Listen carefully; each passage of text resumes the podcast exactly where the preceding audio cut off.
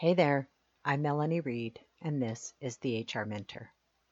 I'm very honored to be speaking to you today from the traditional unceded territories of the Tukumabs to Shekwetmik people within Shekwetmikulu.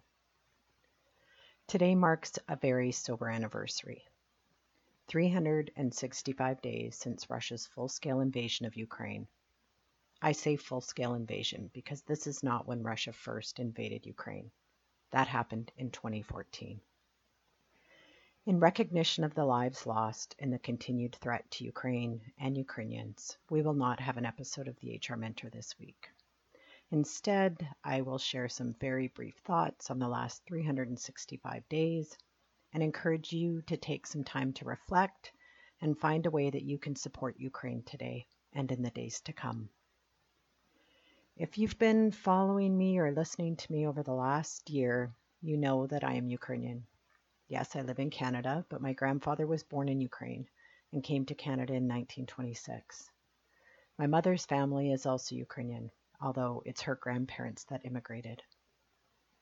My grandfather, my Dido, had three older brothers who came to Canada two years earlier, and his older sister remained in Western Ukraine. She had a very large family, a family that has many members still living in Ukraine, even today. I was fortunate enough in two thousand eleven to be contacted by one of my cousins living in Ukraine who was curious about her Canadian family, and we've been talking ever since. In twenty nineteen, I traveled to Ukraine to meet all my family and to walk on the lands that my Dido grew up on. I think about that land so often now as I see images of Mariupol, Bucha, Irpin, Bakhmut, Dnipro, and all the damage that's been done, and it makes my heart break. One of the things I was so taken by when I was in Ukraine was the beauty and the vastly different landscapes in different regions. It's a beautiful place, and I can't wait to go back. Needless to say, this year has been a stressful one for my family. Some of my cousins serve in the military, others joined, giving up their professional jobs to help protect their country. The women and children have moved about to find safety at different points, spending a little time outside of Ukraine, but many eventually returning. Some have moved permanently to Canada. One of my cousins had a baby in the early summer. I just can't imagine having a baby during a war. Can you? Thousands of innocent people have lost their lives. Mothers, children, grandmothers, aunties, dads, brothers, and cousins. Millions of Ukrainians have been displaced, and millions have left the country for safety. Others have been forcibly deported, including countless children who have been forced into adoptions in Russia or sent to orphanages there. Some of these children even have living parents in Ukraine. It's devastating.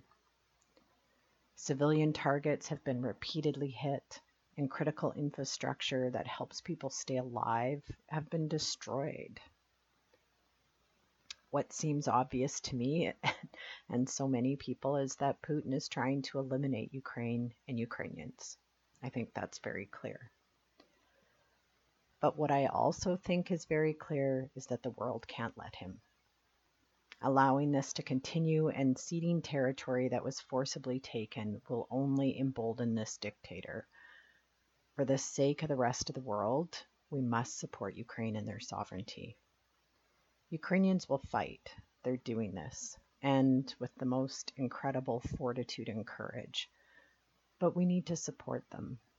They need supplies and weapons, and you can help with this by making donations to reputable agencies. They also need to know that we stand with them, that the world is behind them. And you can do this. It's very simple. Share stories of Ukraine on your social media platforms. Attend rallies and events in your community or an institution you work in or know about. If you can, host a Ukrainian family. There are agencies all over the world uh, that help people get settled. donate clothing, furniture, and household goods to agencies that help new Ukrainians get settled. I know even here in Kamloops, we have thrift stores where Ukrainian people can come and get clothing or furniture for free. If you have a talent such as resume writing or teaching English, offer your services. Learn about Ukraine and the history of the country. Ask your Ukrainian friends, colleagues, and family members how they are. Knowing that they're thought of means so much. I can't tell you how much it means to me when people ask how my family is. It's a simple thing, and it's so important. Follow reputable news sources.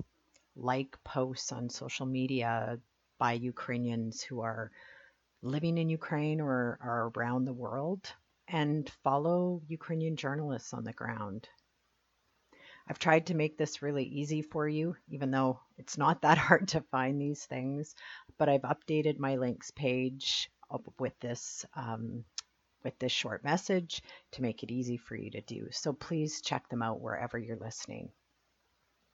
My cousins tell me all the time how much it means to see people in little Kamloops, B C supporting them.